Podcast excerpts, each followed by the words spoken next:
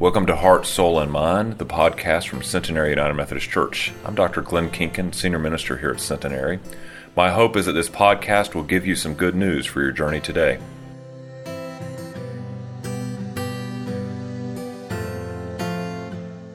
If you will take your Bible or the Pew Bible in front of you or your Bible app and open it to the Gospel of Luke, our text today is Luke chapter 15 verses 1 through 10. Join with me there in the Bible and hear with me now the words of the Lord. Now, all the tax collectors and sinners were coming near to listen to him, and the Pharisees and the scribes were grumbling, saying, This fellow welcomes sinners and eats with them. So Jesus told them this parable. Which one of you, having a hundred sheep and losing one of them, does not leave the 99 in the wilderness and go after the one that is lost until he finds it? And when, and he, when he has found it, he lays it on his shoulders and rejoices. And when he comes home, he calls together his friends and neighbors, saying to them, Rejoice with me, for I found my lost sheep. Just so I tell you, there will be more joy in heaven over one sinner who repents than over 99 righteous persons who need no repentance? Or what woman having 10 silver coins, if she loses one of them, does not light a lamp and sweep the house and search carefully until she finds it? And when she has found it, she calls together her friends and neighbors, saying, Rejoice with me, for I have found the coin that I had lost. Just so I tell you, there is joy in the presence of the angels over one sinner who repents. My friends, this is the word of God for us, the people of God. Thanks be to God. Would you pray with me?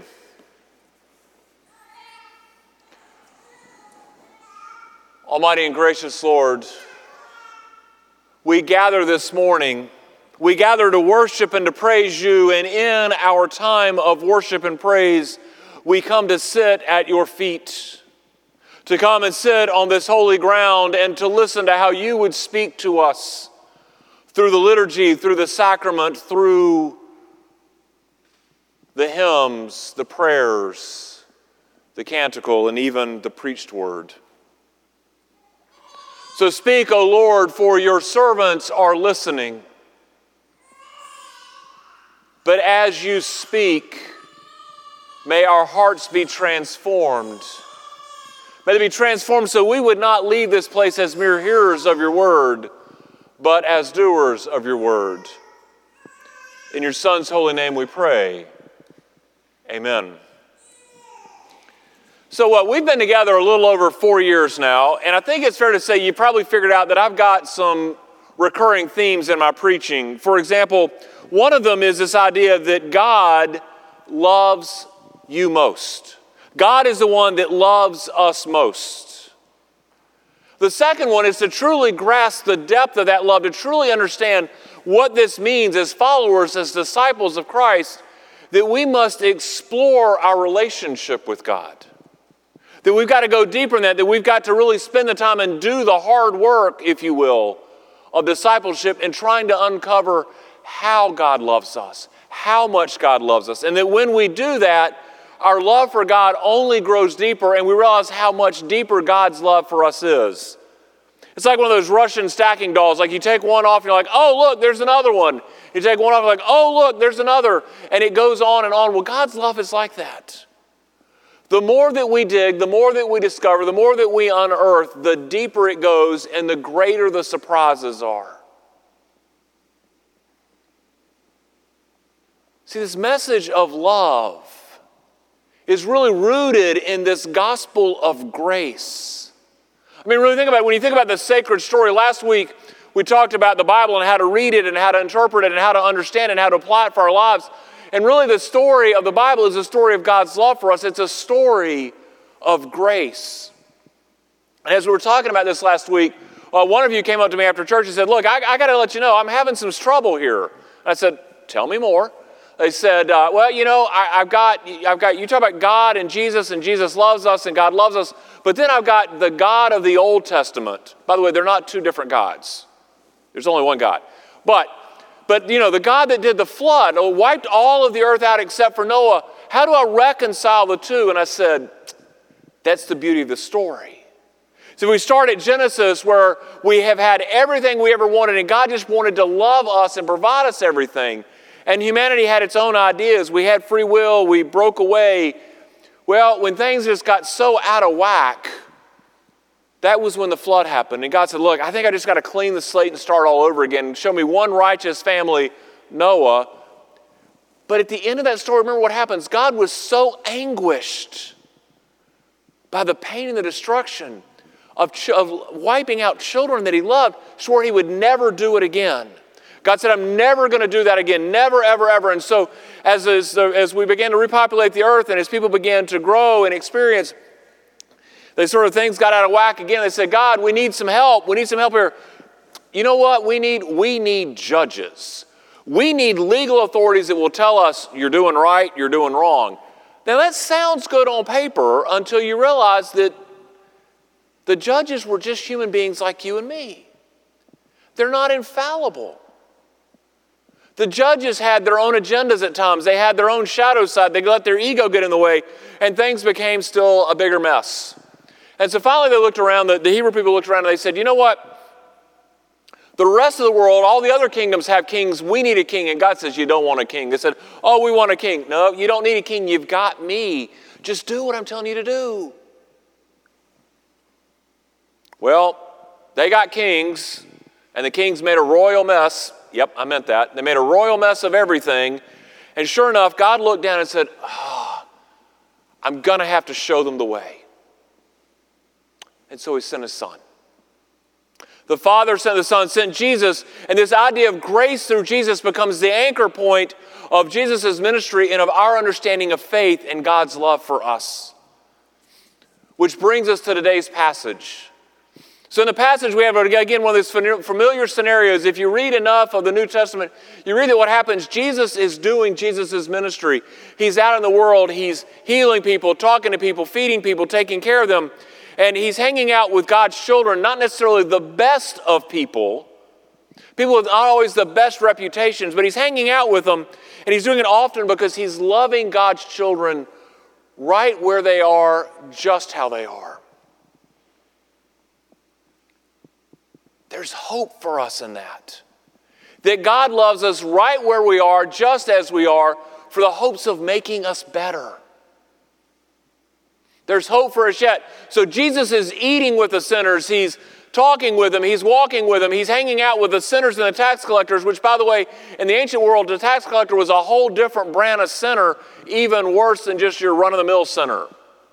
I think it's always interesting. Like there's sinners and then there's worse sinners. But anyway, and what happens? The Pharisees are watching this, the, re- the religious intelligentsia of the day, and their students, the scribes. They're watching this and they lose their minds. They're losing their minds because these people, these, these worthless, these scoundrels, these misguided, these, these wandering people, these sinners, and Jesus, the Messiah, the Son of God, is hanging out with them. I mean, he eats with them. He greets them and gives them hugs. He talks to them.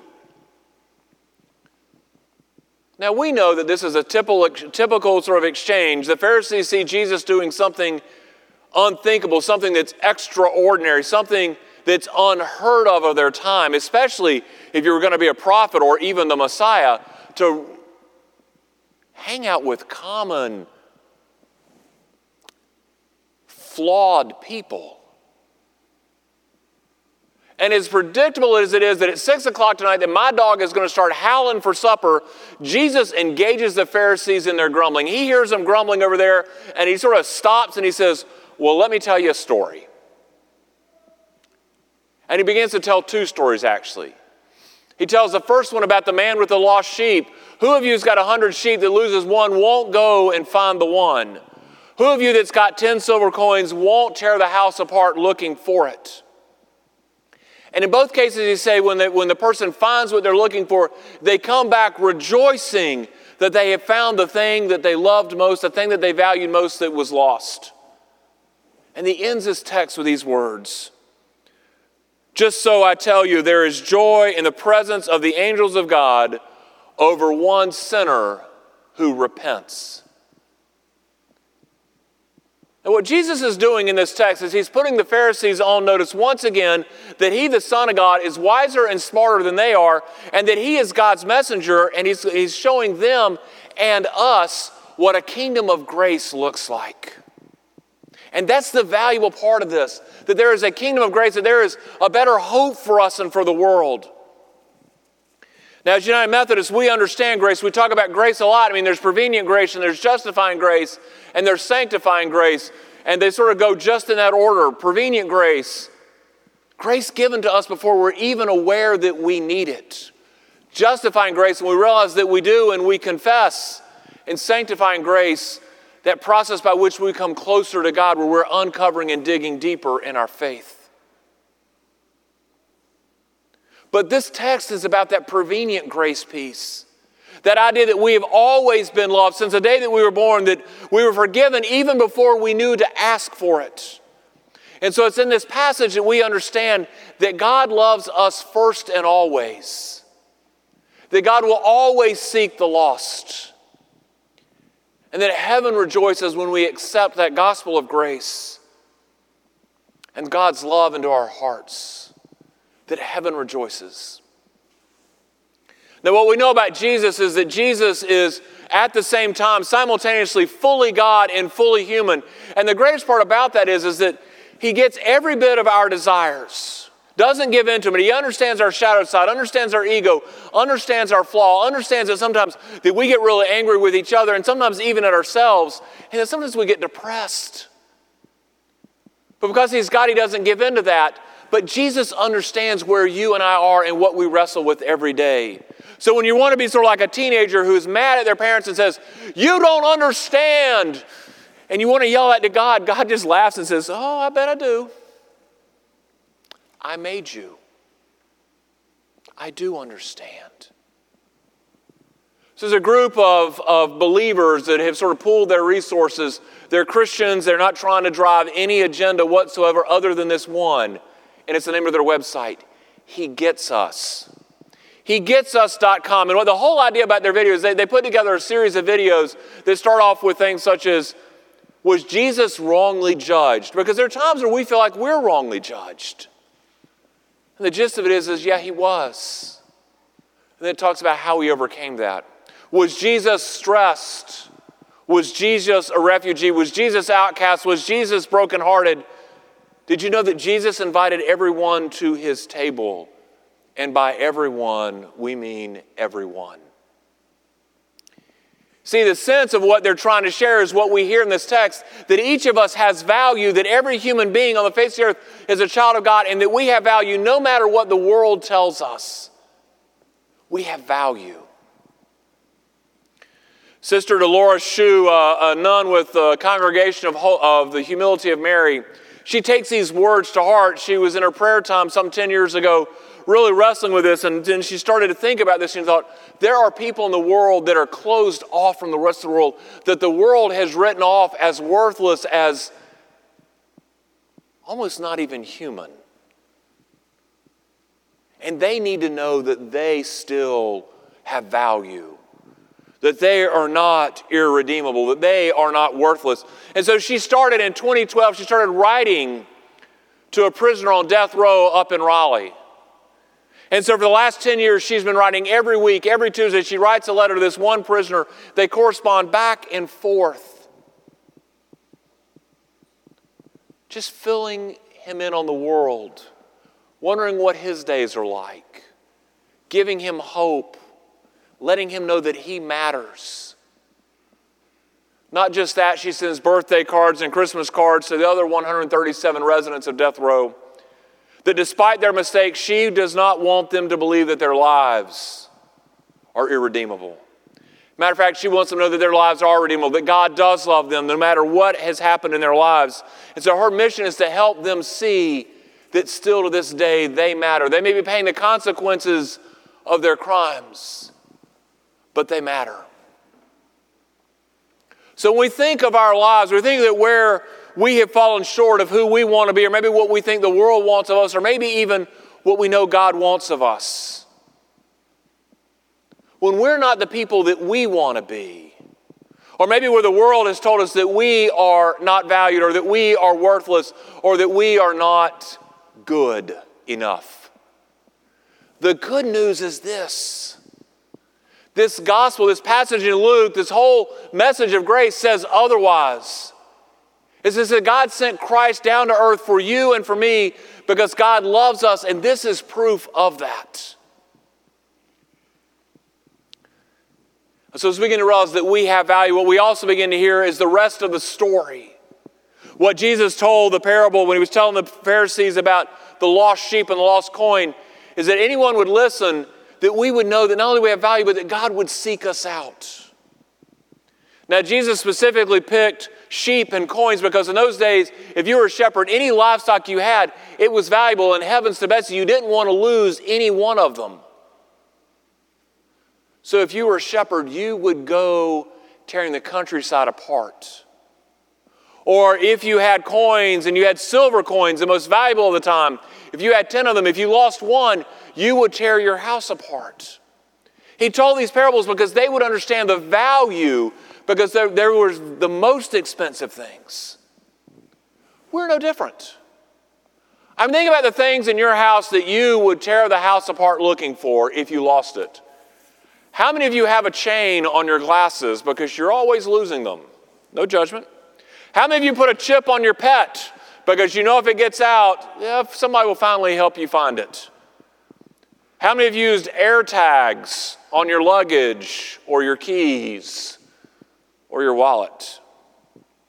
How many of you use the Find My iPhone app See, we do these things because these are things that we hold of great value, and we don't want to lose them in our house. And though we, our house may be not that big, or our too, maybe it's too big, I don't know, but we sometimes lose things, and we get worked up about the things of value that we've lost. Well, guess what? That's what Jesus conveys to us today that I will tear the countryside apart looking for you. Because God does not want to lose anyone of value. And guess what, my brothers and sisters? That's every one of us. Every one of us in this room, every one of us watching live stream, every one of us in the world around us, God does not want to lose any one of us of value.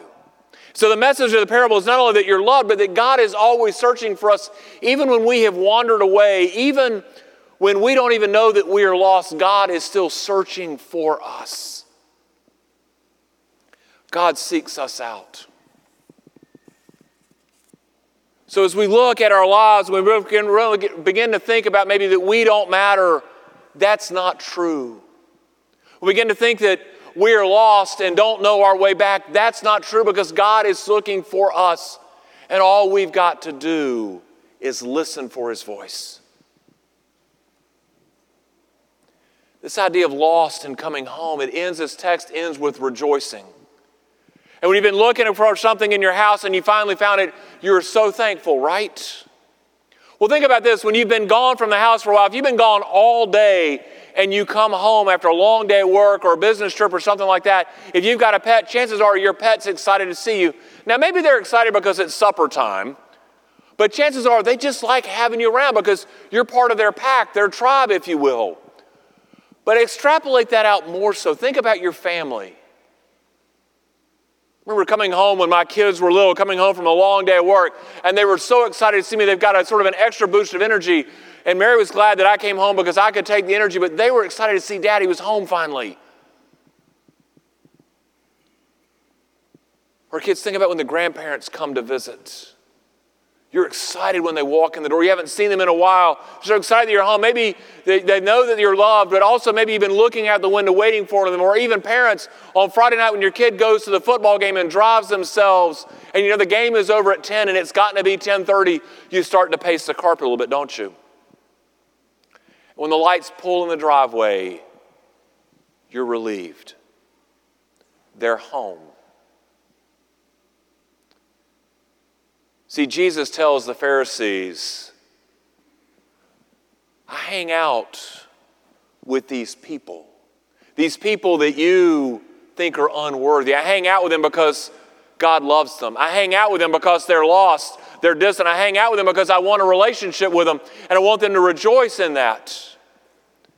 And the grace that happens in this is the more that they realize they are loved, the closer they want that relationship with God, and all of heaven rejoices. So think about us gathered here today in worship. We all have a story, we all have a different part of it. No two stories are the same. What's your story? What are the high spots of your life? What are the low spots? Where do you have doubts? Where do you have questions? Where do you struggle in your relationship with God or even with your relationship with yourself and the world? Let me tell you this if no one else does. You are loved and you have value. Know this, if nothing else. You are loved and you have value. Maybe you know that, but you know that you're wandering around. You're not, you know that you're not where you want to be. You're looking for something more important, more meaningful in your life. Let me tell you this that God is out there searching for you, seeking you out. And I'll tell you, this is the kind of place to understand that that's in this place that we're all on a journey. Every one of us, some of us have further down the road than others, and we're looking ahead and going, You won't believe what's up ahead. It's awesome. You've got to see this. Others of us have fallen into the ruts, and we know what that's like. And we're staying right there to lift each other up. See, God is seeking us out, God's looking for us to come home. As you take your steps on that journey here in this place, I can promise you this that there is great rejoicing. There's great rejoicing in heaven. There's great rejoicing in this place because we're all on this journey together. And it's a journey of grace. Because God in heaven looked down upon us and said, I will show them the way. These are my people, and I love them. In the name of the Father, and the Son, and the Holy Spirit. Amen.